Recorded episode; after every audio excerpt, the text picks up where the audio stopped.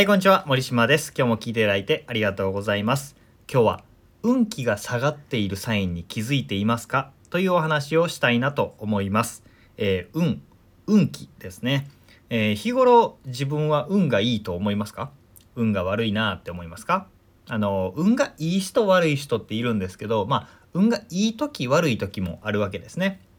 で、えー日々運がいいなって感じる時ってどういう時ですかね？あの例えばレジに行って買い物をしている時にうわ意図せずにちょうど1,000円やんとか777円やったみたいな人とかね。例えばそういうのとかあ間に合わない電車に間に合わないと思って行ったらちょうど遅延しててちょうど乗り込んでプシューってこう閉まったとかやったラッキーって思うかもしれないんですけどまあそういう運っていうのもあるんですけどもっとね明確に、えー人生がいい方向に進む悪い方向に進むっていうのに直結している運気がいい人悪い人の見分け方っていうのがあるのでそれをお話したいなと思います。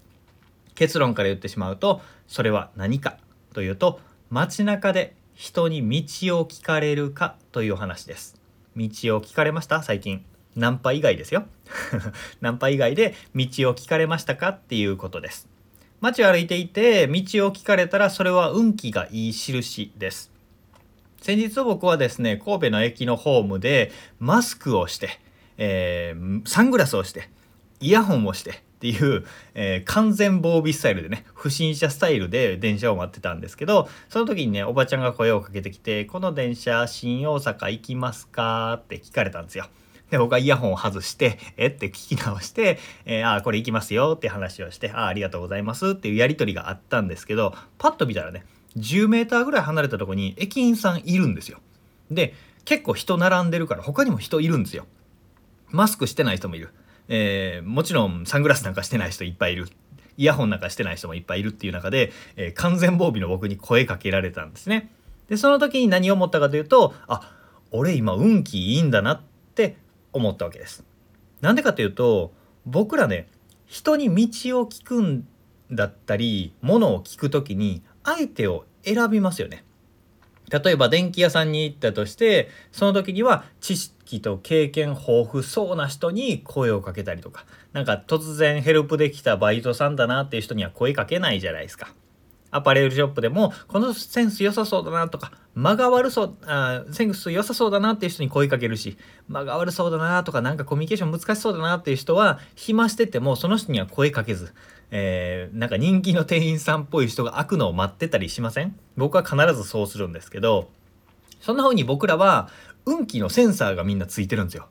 顔の表情だったり姿勢立ち振る舞いとかまあオーラとかそういうものを感じ取るセンサーはね僕ら敏感なんですよね。だからこそ人に道を聞かれるっていうことは自分のオーラが溢れ出ているっていうことですよ。例えば旅先で旅先でこの辺にこれありますかって聞かれることありますよね。そういう時はめちゃめちゃ運気上がってると思っていいです。えー歩く伊勢神宮みたいな感じですね。えーもうこれ逆に最近道聞かれないなとかちょっとしたこと聞かれないなっていう時は運気とか人徳が下がっている時かもしれないなって思った方がいいです。職場でなんか人が声かけてこないなとかもそうですね。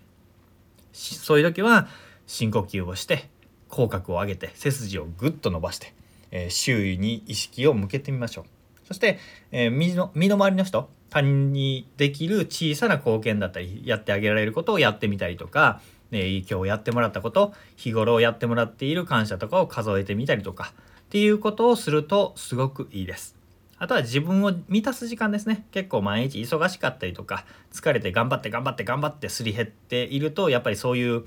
くたーって疲れたオーラってやっぱり出るので、自分を満たす時間っていうのもすごく大事です。朝風呂にゆっくり浸かるとか、自分へのご褒美を買ったりとか、えー好きな本とか映画とかを見るとか、ちょっとした小旅行に出かけるとかね、えーちょっと、えー贅沢ランチを食べてみるとか、そういう